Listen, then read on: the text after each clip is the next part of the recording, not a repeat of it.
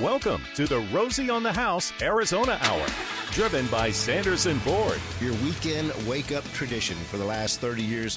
It's Rosie on the House.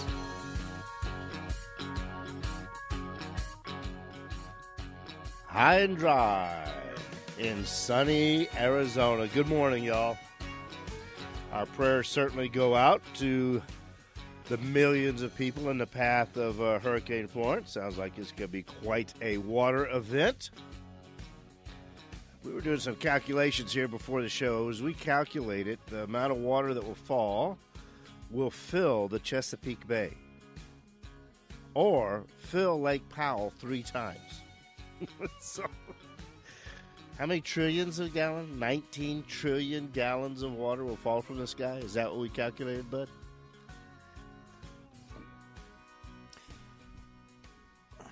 I thought we were saving that for nine o'clock. I know All we, are, we are saving it for the nine the o'clock hour. page. You're, we are. That's a nine o'clock topic. Ten o'clock topic. We're going to be talking about uh, garden sites throughout the state of Arizona that you could go see. We'll be giving you a Romero tour of the great state of Arizona. Garden sites you should take a look at before you uh, plant or remodel or rejuvenate your yard around your around your house, home, castle, or cabin. Nine o'clock will be open hour. Eight o'clock, John J. Harper will be in. We'll be talking, I think, a little bit about uh, winter vegetable gardening. It's time now to get that garden in. So here we've got here in the seven o'clock hour a special guest. As y'all know, the seven o'clock hour is our people, places, and things of Arizona. And we're going to do a series on the castles of Arizona. So you've heard me say for 30 years, Rosie on the House is everything having to do with your house, home, castle, or cabin. And we identified castles throughout the whole state of Arizona that we're going to highlight and tell the history and the story of. And we thought we would start with the iconic Tovrea Castle. You may know it as the Wedding Cake Castle. And to come in and share with us the history of this, we've got Tamara Zivick, the president of the Tovrea Carraro Society. Hello, good, Good morning. Good morning. How are you today? Good. All right. So you're here to share with all of our listeners the story of the Tovrea Castle. It's a long story. How does that start? I mean, uh, give us the background of settling the site and the beginning of the construction project. Well, way back in the 1900s, it actually was homesteaded by a family named Warner. They ended up having 320 acres out in Booneyville, as we used to say, because it wasn't anywhere close to Phoenix. Tempe was close by. In 1928, a gentleman who had made a lot of money in the sheet metal business during the San Francisco earthquake, Mr. Alessio Carraro, came out and he saw the property and he bought 277 acres. So within 14 months, he took that 277 acres and he formed it into cactus gardens and built a 5,000 square foot castle looking building that he was going to open up as a boutique hotel. So the idea was that people would come and stay in the hotel. They'd fall in love with the desert like he had, and then they would buy home sites. So it was really a home development idea. And the castle would be the community senator, basically. However, when he was finished, and after he'd won some awards for having all kinds of lights and even a Christmas tree sta- strapped on top of the cupola for the um, where the flag usually goes. Yeah, yeah. He won all kinds of awards for that every every year for Christmas. 1929 the depression hits. Nobody's visiting Arizona anymore. Building has stopped. Nobody's going to buy home sites. So the Tovrea family had been running a packing plant next door Sure. for about since 1919 they saw that it was available and they bought 44 of the 277 acres which included the castle so that's where it ended up being an actual fa- family home they lived there until Della's death in 1969 and the Tovrea Family Foundation owned it until the late 80s when the city of Phoenix purchased it And Mr. Carraro, he Yes. go, he goes where after selling it to Tovrea's? So He goes back to San Neat guy. Francisco, or No, he actually keeps on. He does some mining in the Huachuca Mountains. He is a water witch, and he develops a lot of different uh, patented instruments to do that. He's well known for being an actual real water witcher, and he ends up in Yarnell at Carraro Grotto, where he built a little castle in the mountains or in the rock formations, and he opened up a rock zoo, and it's still there. A rock zoo. A rock Cactus zoo. gardens, rock zoos. Rock Zoo. He saw that each one of these big granite boulders looked like an animal. And what he did was then he painted on each one. Well, this looks like a dinosaur. This looks like an elephant. And people would come up and visit with him, and he would stay in his little castle structure. And he passed away up there in 1964. But people are still welcome to go and see What? that grotto. The gentleman that owns it loves people to come and visit, just like Mr. Carraro did in Yarnell. in Yarnell. And that's called what? The Yarnell. the Carraro Grotto. It's actually right on the path where our firefighters walked. Hmm. Okay, all right. So he builds as a sheet metal man. He comes down and builds this masonry structure. And you almost have to be an engineer to understand this is a complicated building to build. Yes, it is. The neat thing about it is every structure that he put, from the fuel house to the machine shop to the Carraro cabin and the cottage for the caretakers, they all have sheet metal roofs and they all have a cupola on them. So they all reflect his past and his future with the castle. But it's actually also one of the first buildings in town, and I believe one, the first commercial building that is stucco because only the basement has block. Okay. And then the upper floors are all made out of pine, okay. All framed, all framed, framed and stuccoed. and no plans. He would draw the plans in the dirt, so it looks a little bit different. There's only a couple of renderings of what it was supposed to look like that were published in the Arizona Republican, Yeah. the name of the newspaper at the time, but otherwise, it looks a lot different. Had to blast everything because it's total granite, and all the brick in the block on the site is was made on site. So he had a a crusher, and he had a machine that would make them into bricks. And let me tell you, those things are heavy. I Do you- imagine any that. idea how how many people worked on that? What, how big his crew was? You know, we have pictures of about 12 to 14 men, but we know that at any given time others came in, and most all of them were locals. And he built it in 14 months. 14 months. No Yep. plans, Nope. no building permits, Nope. no That co- was That's a big why- That was probably a You'd have to good wait for the inspector to come out and make his rounds. no codes No codes. and no inspections. Nope. Yeah, that would speed a job up. Well, let's put it this way: there were a lot of inspections. He had that open all the time because he was quite the promoter. He wanted people to come on site to see what was going on. So I'm sure he got a lot of Uh, insights from a lot of different people, and he actually was able to get a bus stop from Phoenix, which was at 16th Street, was the edge of Phoenix at the time, and they brought people down Van Buren to Carraro Heights on that bus line. Dropped them right there. that was a city bus line. City bus line.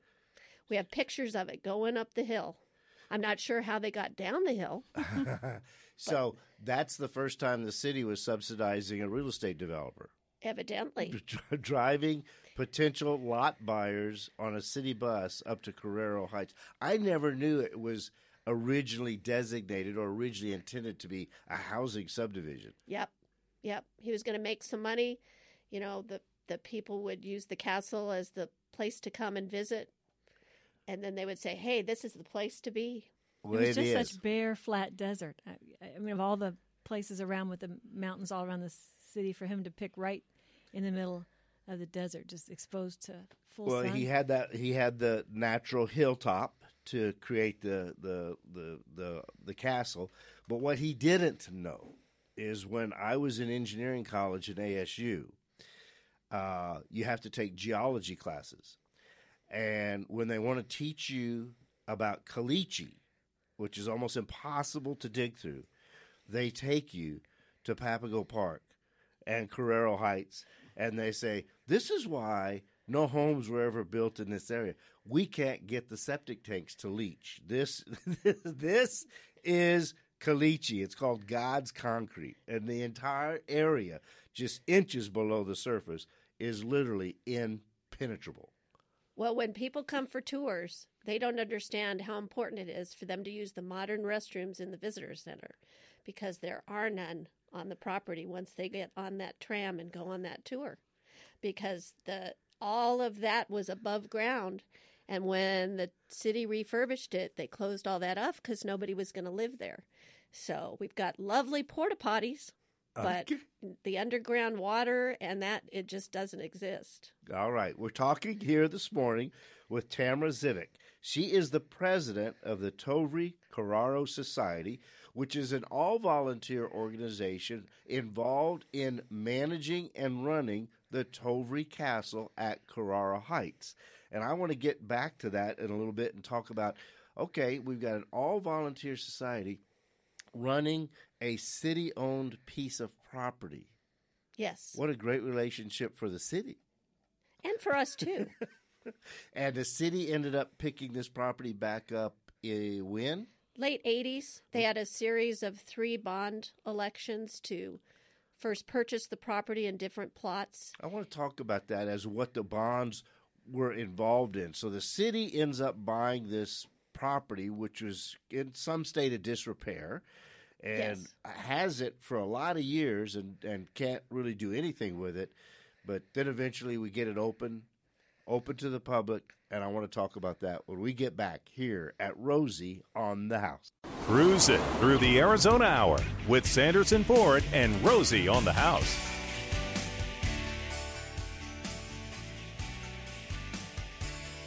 cruising in our Sanderson Ford all across the great state of Arizona. We're actually staying pretty local here this morning, right here in the Valley of the Sun. But boy, we're going to be doing some cruising in the 10 o'clock hour. We'll be taking y'all all across the state, visiting garden sites that you need to see across the great state of Arizona before you landscape or re landscape your own yard. But here this morning, we're talking about the Wedding Cake Castle, the iconic landmark, the Tovrea Castle at Carraro Heights. We're here with the president of the Tovrea Carraro Society, Tamara Zivick. Thanks again for joining us here this morning. Absolutely. So we were talking a little bit about uh, no restrooms at the building. Nope. that that has a lot to do with the ground that it's built on. Correct. very tough, very tough, tough ground. That's for sure. Uh, but the other things we wanted to talk about is this is city-owned property, and Yes. you and you were just beginning to say how the city had the foresight to purchase this property. How how did they fund this purchase? And this was back in the eighties. yes. Okay. So Della Tovrea died in 1969, and the family had caretakers, and some of the family members lived there off and on, but they had their own lives. And developers really wanted that piece of property, that 44 acres that are there. And um, there were several, a lot of outcry from the community in Phoenix, as well as a couple of the Tovrea family members who thought that this might be one of those historic sites that we should keep because it its background went all the way back pre-statehood. And so a series of bond elections were held and they passed by a grand majority in the 90 percentile to fund this project. So that was purchasing the parcels of land little by little. First one was 7 acres that included the castle and then little by little spreading out to get all 44 acres and then they had the property but the building had not been kept up because not that wasn't lived in Right. all the time like you would if you're in your own home. And so there were some refurbishments that needed to be done and they also needed to shore it up so that guests could go in as a city property. They had codes and permits now that Right. had to be followed. So there was a lot of things that needed to be done. And thank goodness they also added air conditioning because all those years there was no air conditioning and boy does it get warm in there. I bet it does. So, how does the Tovrea Carraro Society form? So in 2010, The building was complete. They were just putting the finishing touches on the visitor center. Okay. And the city finds that because of the recession we were in, they were having to scale back and they'd put all this money into the site, but they didn't have the operating ability to open it up with rangers or have the tours. And we had already had gardeners out there who were working on the property for a long time and were really committed to getting it open. So we formed the nonprofit Tovrea Carraro Society just to get it open to the community, get events going, get tours going. So in 2012, we opened up with our first tour in partnership with the city. So the city continues to own it, Okay. but they and they take care of major expenses. But otherwise, the society, which is now just six years old, Okay. is in charge of maintaining, making sure the trams are in good working shape, making sure that it's a safe place, that, that it's clean, all of those things. How big is the society? Society has about 67 volunteers. And this is 67 people focused on preserving an iconic piece of Arizona history. You must have some interesting characters in your society. we have some wonderful characters in our society. We all come from very interesting backgrounds. We have people who are pioneer families. We have people who are new to the valley and saw it as they were driving on the 202. But everybody, we have a very deep bench. Everybody brings a lot to the table. Talk talk about your history in Arizona. Well, I'm a fifth generation Arizonan. We go back to homesteading days in the 1860s. We uh, were a dairy family in Phoenix at 12th Street in Missouri, but we also had a cattle ranch in Congress. So they were hanging about the same folks that the Carraros and the Tovreas were. Five generations, the dairy at 12th and Missouri. Yep. Yep. When did that close? Well, they used to get goat's milk for me when I was an infant. And so it was there probably till I was about 10 or 12. Yeah. Yeah. Yeah. That's a hoot. So five generations here in the great state of Arizona. You're primarily here in the valley and up in Congress. We're not in Congress anymore, but we do have places in Prescott, Tucson, all those areas. Big family. How about uh, any of the families still involved in the society? Absolutely. We have uh, the one of the daughters of the Warner family. The prim- original, the original homesteaders. homesteaders. And then we have the granddaughter and daughter of the builder, Alessio Carraro. That's Marie Carraro Cunningham. She actually serves on our board and is part of the operating and maintenance committee. She leads that. And then Phil Tovrea III is also on our board and takes great pride in the fact that he really helped to keep this from being just another development. Well, it's open to the public, and when we come back in the next segment, I want to talk a little bit about how the public can interact with this particular piece of Arizona history because it's not it's not open as a city park where you just land there and browse around. So Correct. we'll we'll cover all those details with Tamara Zivick, the president of the Tovrea Carraro Society, talking about the Wedding Cake Castle just outside what used to be outside the city of Phoenix, currently right now in city of Phoenix. The tank is full, and we're moving through the Arizona Hour with Sanderson Ford and Rosie on the house.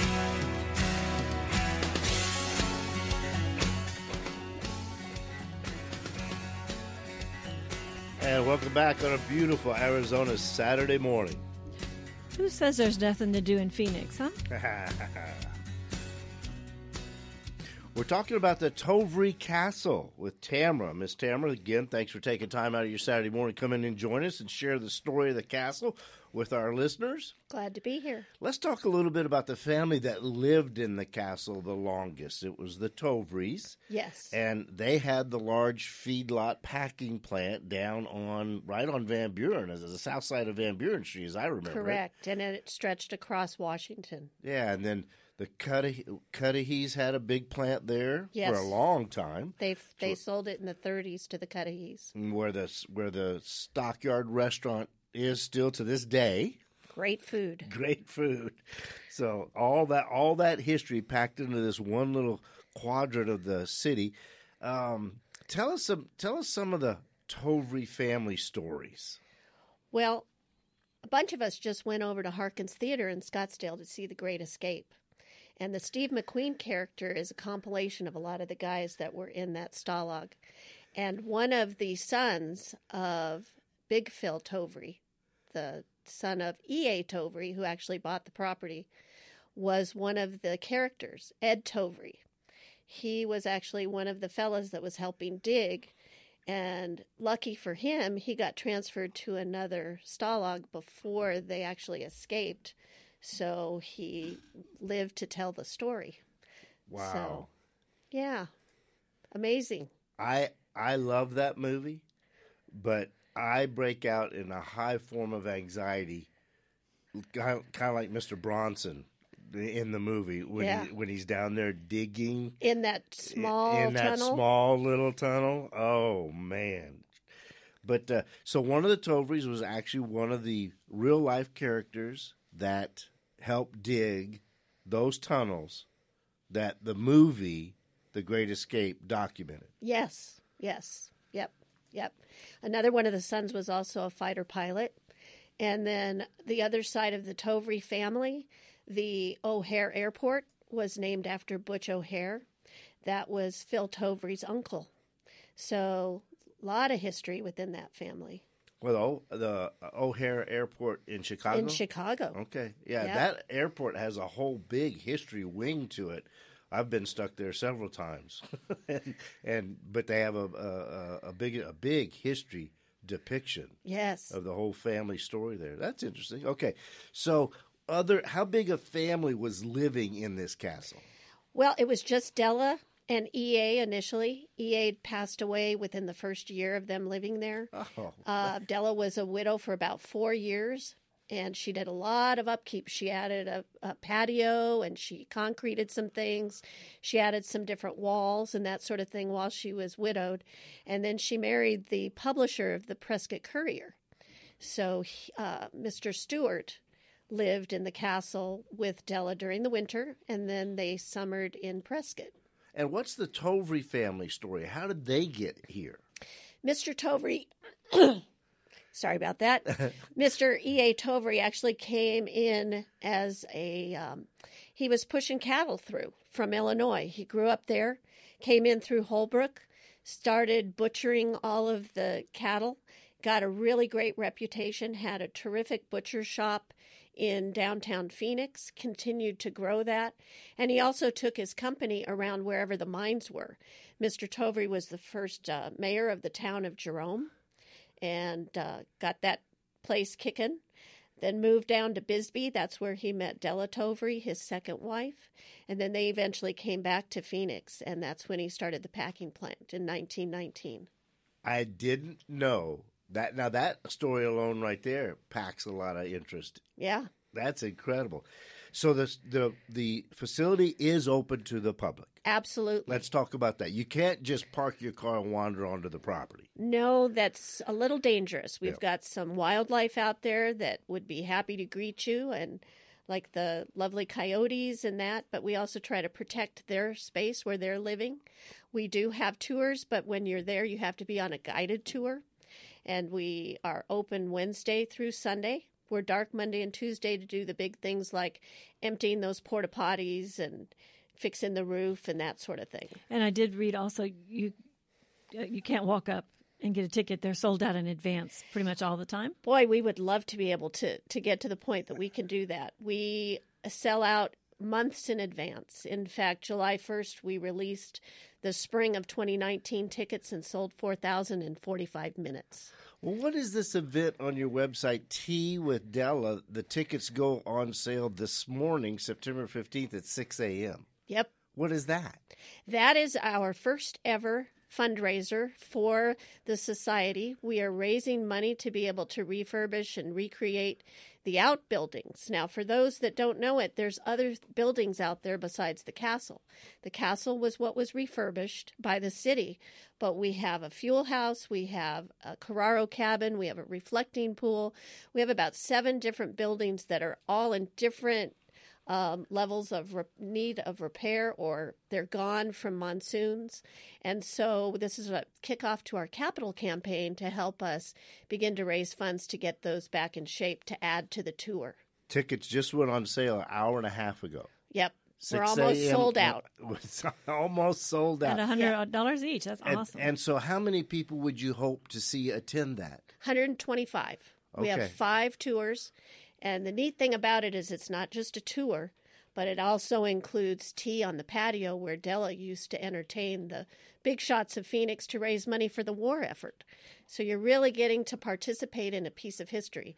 We usually don't have refreshments on our tours, and you get a chance to go around the whole property and see the plans for each one of the buildings as well. is that the total count for the whole day or per tea? Per tea is 24, 25 Oh, nice little intimate group. Yeah, it is. Yeah. It is. We were very fortunate when the building did get remodeled. Uh, I, I, I knew I knew the right people, and we were able to take a staff photo from the top level of the castle. With Oh, use- don't tell anybody. using a helicopter, It's shoot, shooting the picture down on top of us. That was a real kick. Uh, the castle's always been kind of a curiosity landmark in, in my mind. And and then as you're growing up in the area, which wasn't too far from the area I grew up at, you always hear of the hauntings and the stories that supposedly happen up there on the hill. Yes. How many of them really happen? Is Well- this the only unhaunted castle in the world? All I can speak is from my own personal experience, and I haven't met any of those folks yet. Okay. And I'm there all the time. People can attest to the fact that I've been there in the middle of the night, closing windows. So I haven't met any of those ghosts if they're there. Okay. So I wouldn't be surprised if we've got some folks hanging around, but haven't met them yet. Now, I've heard stories of a heinous crime being committed in the basement. And that actually is not correct. Okay. We, um, there was a murder in the Tovrea family, but it did not take place in the castle itself. There was, however, a robbery that happened right before Della passed away um, in 1968 over Veterans Day weekend. It was a really stormy night, and some guys thought that she was going to be in Texas visiting her sister. And unfortunately, she got a cold and stayed home. And so, lo and behold, they break into the castle from way up above and come down, and there she is sleeping in the kitchen. Because by then she was nearly 80, and the closest bathroom was on the first floor, and she usually slept in the basement. So that was a lot for an 80 year old gal. So she was sleeping in the in the kitchen, and her little dog was going nuts, and they ran into the burglars right there in the in the hallway and backed her back into the kitchen. There was a bit of a struggle, and a gun did go off. So we have a bullet hole in the kitchen that you can check out. They tied her up and took off with silver and some money and some jewelry, some furs.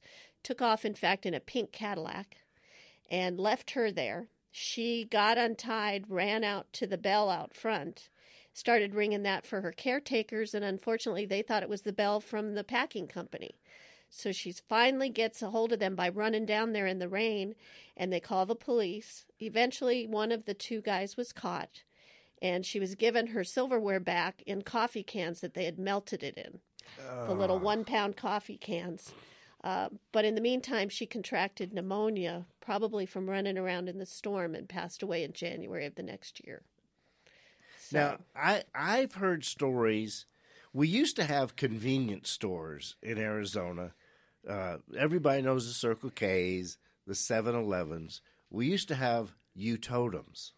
yes, that was Della's grocery store. She actually would shop there, and at Christmas time, we heard this from one of the bag boys. He she would get into her big car with her furs and get all dolled up, and she would go around Christmas, sometimes Christmas Eve, and load up a bunch of baskets full of food, especially the meats and the really expensive things. Everybody thinks she's going to have a party. She pays for it, and she leaves the baskets in the U totem for the employees to take home. Very generous lady.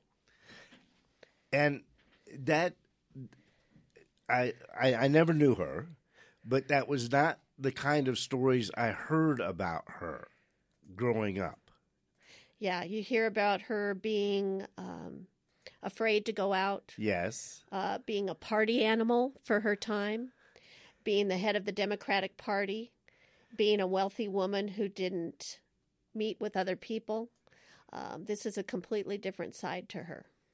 That's a fantastic story. You've been involved here at the Tovrea Carraro Society for how long? Since the fall of 2012. And that was at the founding of the society? No, they started in March, Okay. and the, it was actually formed the, the year before as a nonprofit. All right, let's go through the public access one more time. Where Okay. are where are you parking? Parking is at the Visitor Center on 52nd Street in Van Buren. We have a beautiful parking lot, and people can park there, walk right into the Visitor Center. Everything starts at the Visitor Center. We have a terrific little gift shop in there. You can find out more about the castle and the families without even going on a tour if you come in and talk with our folks that are there. Um, and then you will head out on trams, go around all of the 44 acres of the property before arriving at the castle and then you'll be able to explore the first floor and the basement, all with a guided uh, docent or two. And are y'all open year round? We close in July and August. Okay. That gives us time to get a lot of big stuff done, but even with the air conditioning, it's darn hot out there. Yeah. And and a lot of the tour is outside on the trams. Yes. Tour, yes. touring the grounds and the cactus garden. Right. It's beautiful. And y'all have a pretty elaborate cactus garden. Yes. Yes, we do. Started out with over uh, 300 varieties from all around the world. Now we have those plants that are native that have stuck it out for nearly 90 years. It's its own little botanical garden. Yes, we've won awards.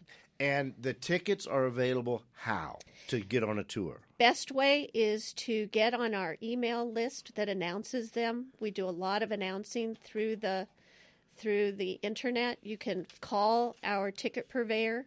You can go on our website and see, but online is the best. You can choose which tour you want. You can pay right then and there. Very good. And if you want to participate in an extra special tour, it's Tea with Della. Tickets went on sale just a little under two hours ago. There's only going to be 125 of them sold. You better jump and jump today. As a matter of fact, jump this morning if you want to participate in that. Tamara, I can't thank you enough for coming in and sharing the story of the Tovrea Castle. Thank you. All right, folks, when we get back, we're going to be talking about Arizona staycation, in particular, Winslow. Beautiful, beautiful Winslow when we get back. It's our wide open road. The Rosie on the House Arizona Hour with Sanderson Ford.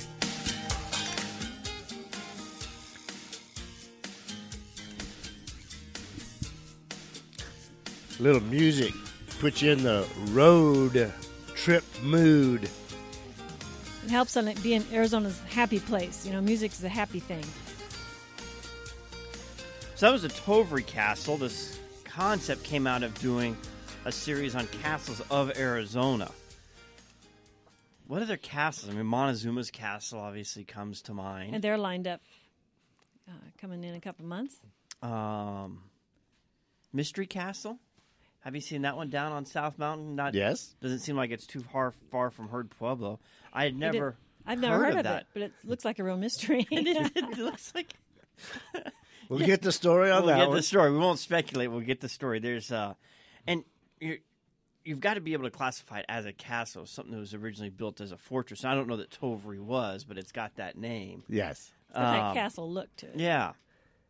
Uh, I think of all of these on here, Montezuma's was the only one built as a as a true fortress. Uh, but they've got the feeling of it. And there's one down in Tucson, the Mohan, Molahan. Have you The, familiar the with list, that one? the list was uh, a mystery to me. I Yeah. there's lots of things I hadn't heard. I'm looking forward to it. It's just interesting how many layers of history one place like Tovrea could have, and the, I guess when the population was smaller, you had a chance to make a bigger impact. Their family showed up in lots of different ways.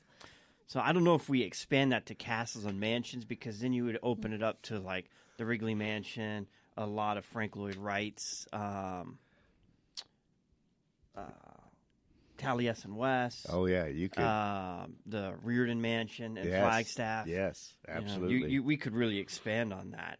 Uh, being as technically, I, I'm pretty sure Montezuma's was the only one that's a fortress type castle. In Well, we'll add mansions because the stories Castles are and fascinating. mansions. Yeah, the stories are fascinating. Well, speaking of fascinating buildings, our Arizona staycation feature this week again is Winslow. And if you haven't been there, you need to go take it in. And in particular, uh, winning an Arizona staycation from Rosie on the House, which is the only place you can win the Arizona staycation. It's uh, we're going to put you up at the La Posada, which is uh, originally constructed as a Harvey uh, hotel along the Santa Fe Railroad. Uh, it's a masonry structure. It's a beautiful building that was in extreme disrepair, not unlike the Tovrea Castle story, a building that the railroad was literally getting ready to bulldoze flat, scrape it off the site. Uh, when it was purchased, and it's been renovated. It's got uh, a lot of history. The dining room within the La Posada is called the Turquoise Room, and if you haven't eaten there, you're missing probably one of the very best meals in all of Arizona. You can get seared Colorado elk medallions with black currant sauce. You can get pork carnitas. You can get grilled chicken breasts with tomatilla sauce and tamales. You can get churro lamb sampler platter. You can get Cedar River Farms prime rib. They've got the free range braised bison short ribs. Truly five star dining. And and to clarify, that's that was September's staycation, so the our winners have gotten to enjoy that that wonderful experience. Beautiful gift shop, the artwork hanging throughout the hotels is unique and and um, beautiful. If I'm not mistaken, they're actually on this trip this weekend, I believe. So they're up there now. We'll have to get their report when they get back. When I, And of course, you can stand on the corner and take a picture. Yeah, you with- can. You got to It- do it's it. It's Glenn Frey, right? Is that who the statue is? I don't know. He's standing there I with his don't- little guitar on his back, and then the You then they got the red pickup truck, and then the whole glass on the side looks is the scene painted. It's just it's really charming. It really is. And this today's the last It's a bronze statue, and Romy, you know how bronze kind of ages, mm-hmm. but both of his shoulders are polished, bright as can be from people standing up. and Holding, putting putting their hand around it. the, the grease from human hand Yeah. kept the brass. Yeah.